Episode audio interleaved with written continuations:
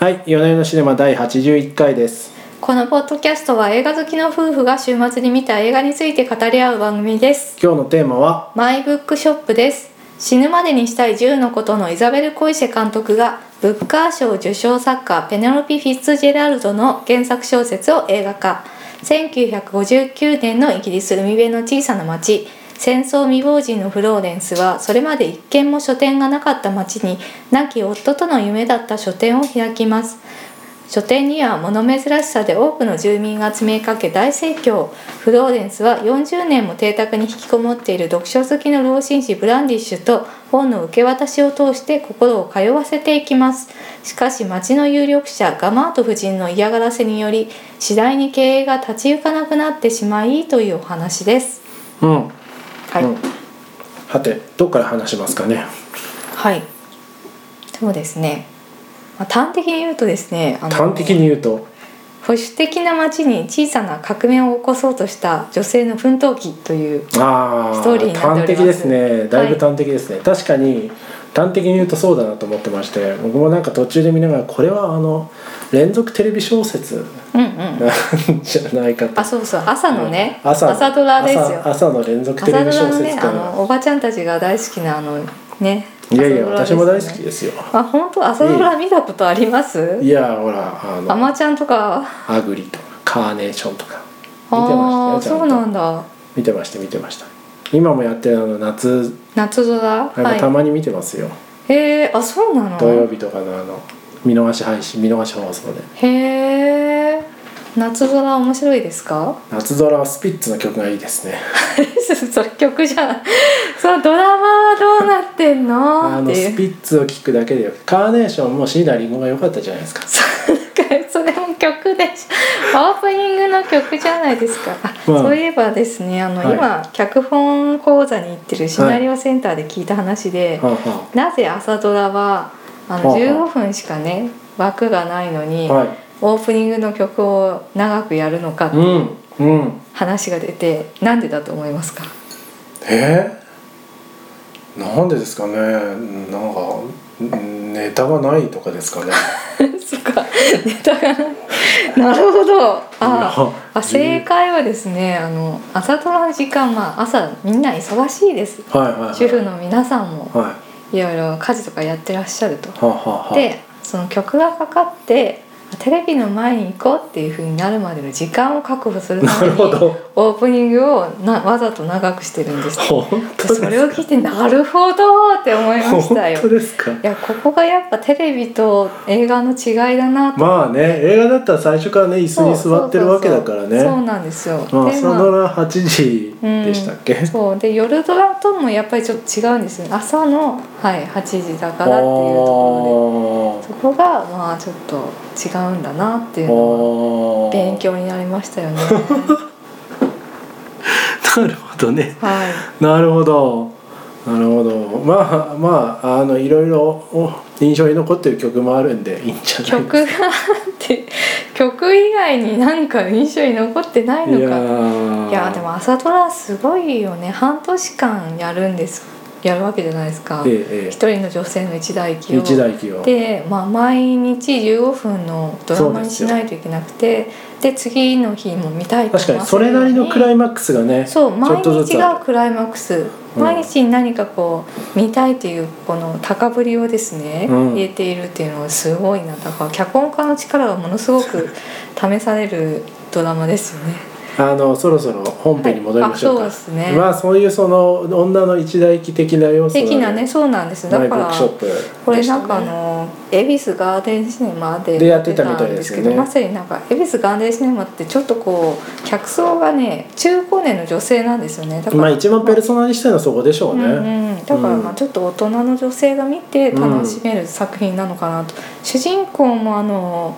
そんな若くないんで、まあ何歳なのかな夫を亡くして13年だか16年だか16年って言ってた言ってたんで、もう40は超えてるんでしょうね、んきっぐらといですかねの女性なので、まあそのぐらいの女性に見てもらいたいっていう作品なのかなうとん思います、うんそうですねでですねえっ、と、まあ、監督も女性でしてイザベル・コイシェっていう監督でまあ、スペイン出身の方なんですけども日本でも大ヒットした「死ぬまでにしたい10のこと」あ有あ名なですたねになら言える秘密のこと」などで知られているうん両方見たことないですねございますそうえば私ね「死ぬまでにしたい10のこと」の方はね見たんですけどおーあとはね「パリ・ジュテームで」あバリ自体オムニバスのやつそうですそようね、にやってますねへうんで他の作品ねタイトルは知ってるんですけど私見たことがなくえて申し訳ないんですけどうんまあでもやっぱり女性が主人公の作品が多いのかな死ぬまでにしたい銃のことも女性が主人公なんでしたっけああそうですそうですーあそうなんですねうんうんサラ・ポーリーっていう女優さんですねうーんなるほどやっぱり女の一大忌ですかねまあねいやでもスペインから出て女性監督でって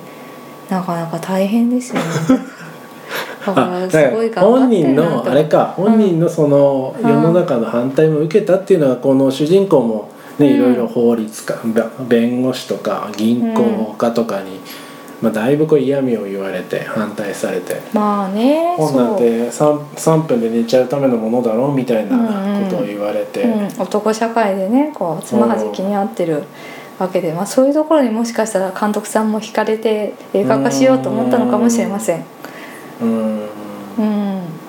確かに主人ナナレーターも女性なんですよね。あナレーターがいやナレーションがですねあのジュリー・クリスティっていう女優さんなんですけどこれはフランソワ・トリフォーの「歌詞451」の主演女優あなんですねなるほどだからとも途中で途中でブラッドベリーの歌詞451が出てきこれまっすてよさね歌詞451でいいんだよねちょっと451度451度まあいいんじゃないですなんかかファーレンファイ小説ト451小説の方は歌詞451度うだよんね、まあそうですねうんまあそのあれでしょ本が焼ける温度なんですよねそうそうそうそうあじあなんつったかって自由が焼ける温度って言ってたんだっけうんみたいなななんんだっか紙が燃えるのがそのけはいそのは温度でそれがこう僕実は読んだことも見たこともないんですけどそういう小ネタだけを知っていいるあそうなでんですかす学私がないで映すね画だけ見たんですけどいやーえもうその原作の小説の方を読んだことなくてあと「あのロリータ」っていうナボコフ出てきまの、ねすね小説も出てくるんですけど出てきまそれもあのーあれですよえーっと 映画版の方は見たことがあっスタンリてーキューブあリックそのうキューブリックの方は見たことあって、うんで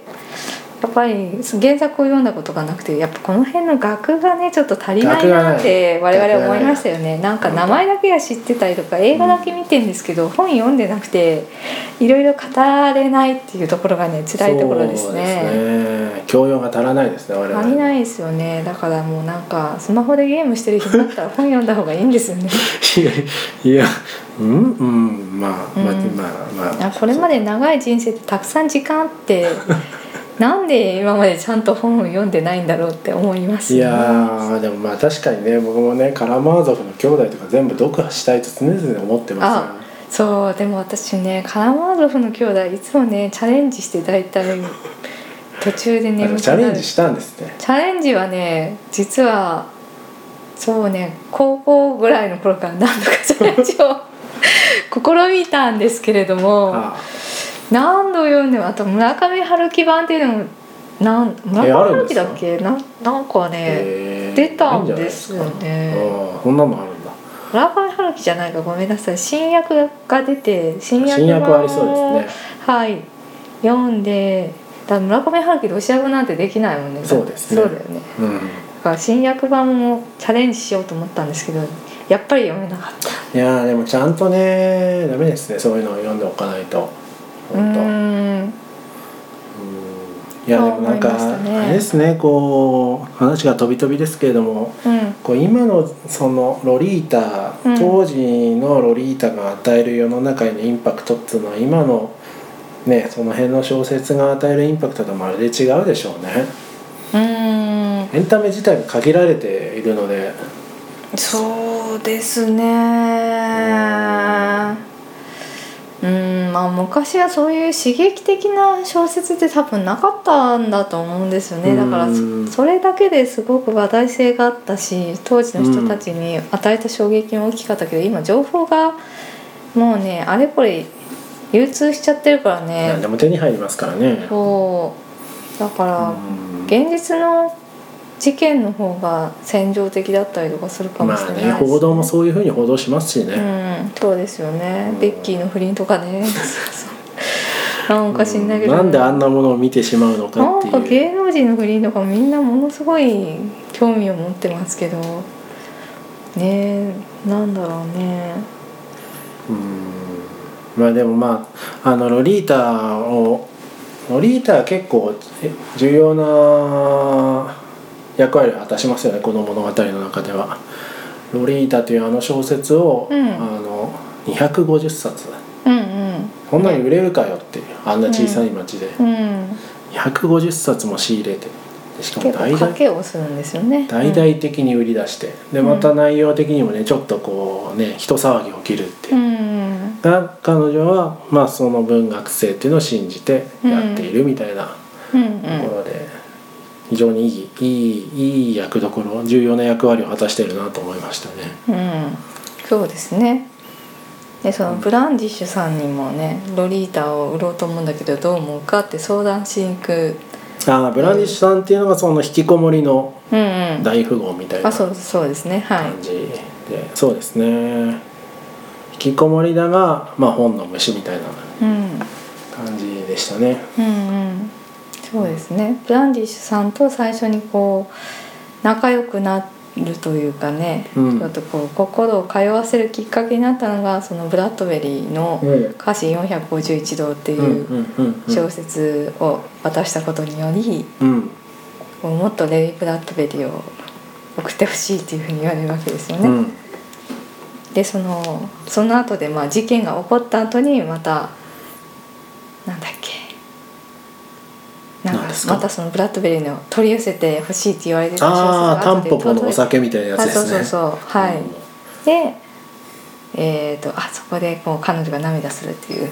シーンがありましてうん、それもとても良かったですよねうん、なんかあの二人が海辺で会話するシーンとかすげえ決まってるなと思いましたうーね、んふんふんう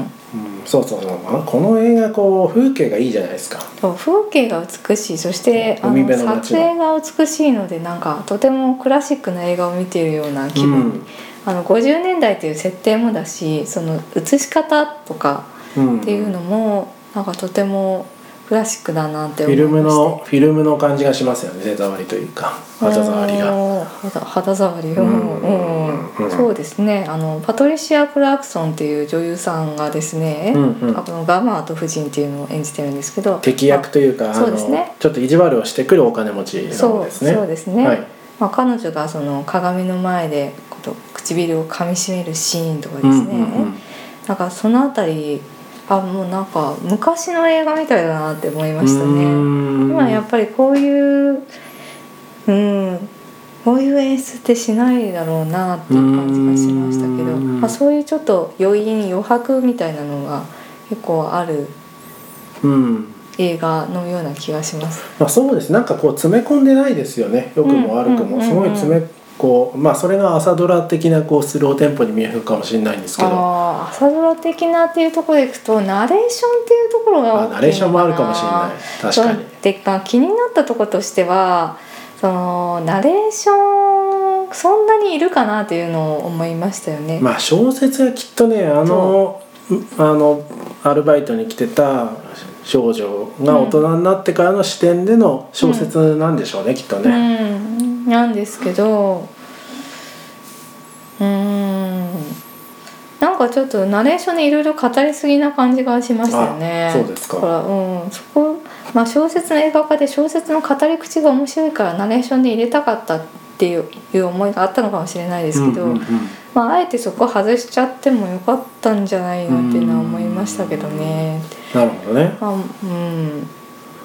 うんうんなるほどはい。はいその他言っておきたいことなどありますかうん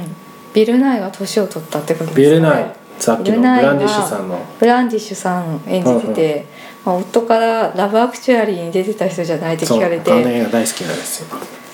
えー、でもなんか似てるけどこんなにおじいちゃんじゃないんじゃない?」って思って調べたらビル・ナイでしたすいません。なんかこう悪が抜けた感じがしますねまあそういう演技なのかもしれないが、そうなんかね他の映画だと結構悪の強い役が多かったんですけどおっちゃんだけど「あ目をのギパイレーツ・オブ・カリビアン」とかでうねあんの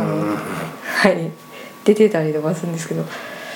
まあなんか普通のねすっごい痩せたんじゃないって思 って私ちょっと健康状態が心配で、ねまあ、あの引きこもりっていう役柄だからっていでうのもあかってつ最後心臓発作がなんかで死ぬじゃないですか、うんまあちょっとだいぶネタバレ今ですいせんネタバレしましたけどネタバレですいませんだいぶなんか痩せてるしなんか性器のないおじいちゃんみたいな役なんで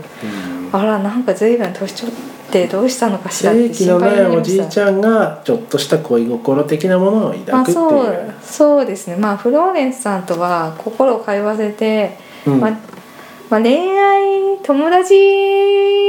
以上恋愛未満みたいなねみたいなねみたいなでも年があまりにも離れすぎてるんでお互いそれは分かっていて、そこはちょっと打ち明けないよっていうような関係で、まあ現代みたいな時代じゃないでしょうしねうんうんまあ、そのあたりねその海辺で彼女の手にキスをするっていうところそうもでねすすねごく美しかったですよね。うんうん、お互いあの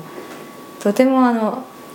得難い人だっていうことは分かっていても、うんうんうんうんあのその男女の恋愛にはいかないんだよっていう決意がね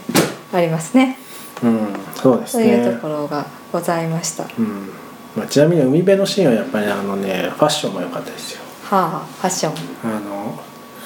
なんかそのビルナイの着てるコートとかが決まってるなと思いましたねうんなんかファッション良かった衣装全部良かったですねそのうん50年代風の、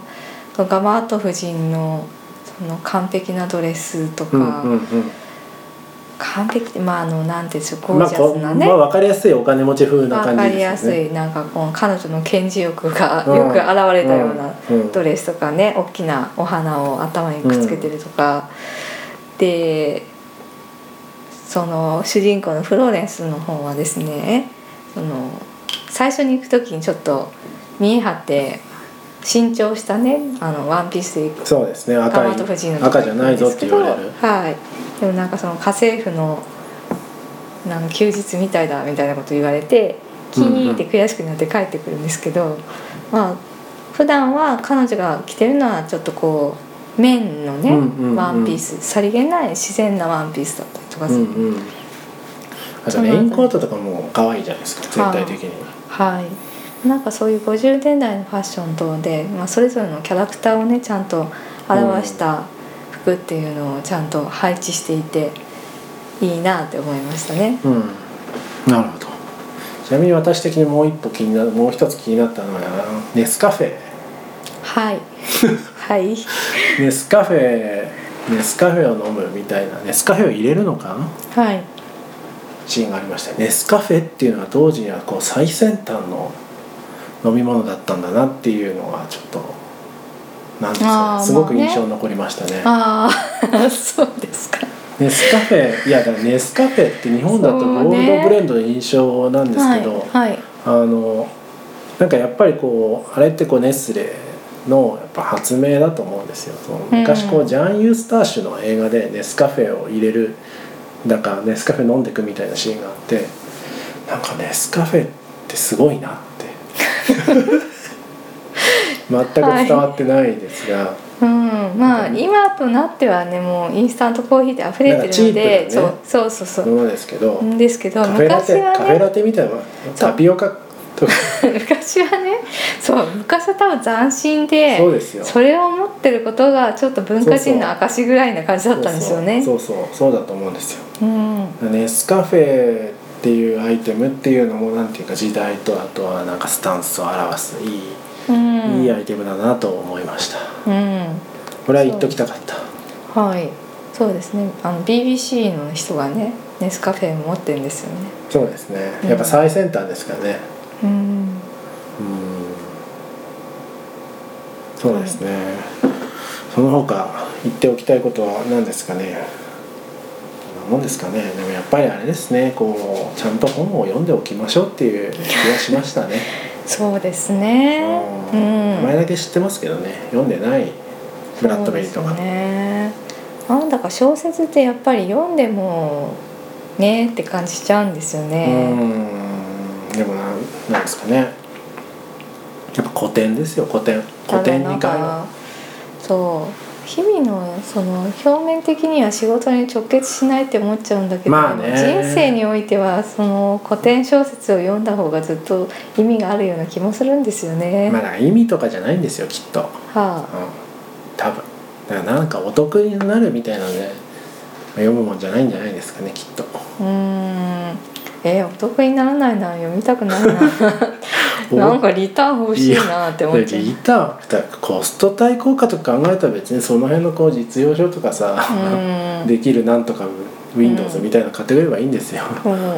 でもそういうと映画に関しては私そういうコスト意識って全然ないんですよね。まあねリターンとかも全くなくてこの映画単なるただ楽しみとして見てるんでですもよあれじゃないですかでも物語で学ぶことってたくさんありますよありますねネスカフェがいけてた と。とかあの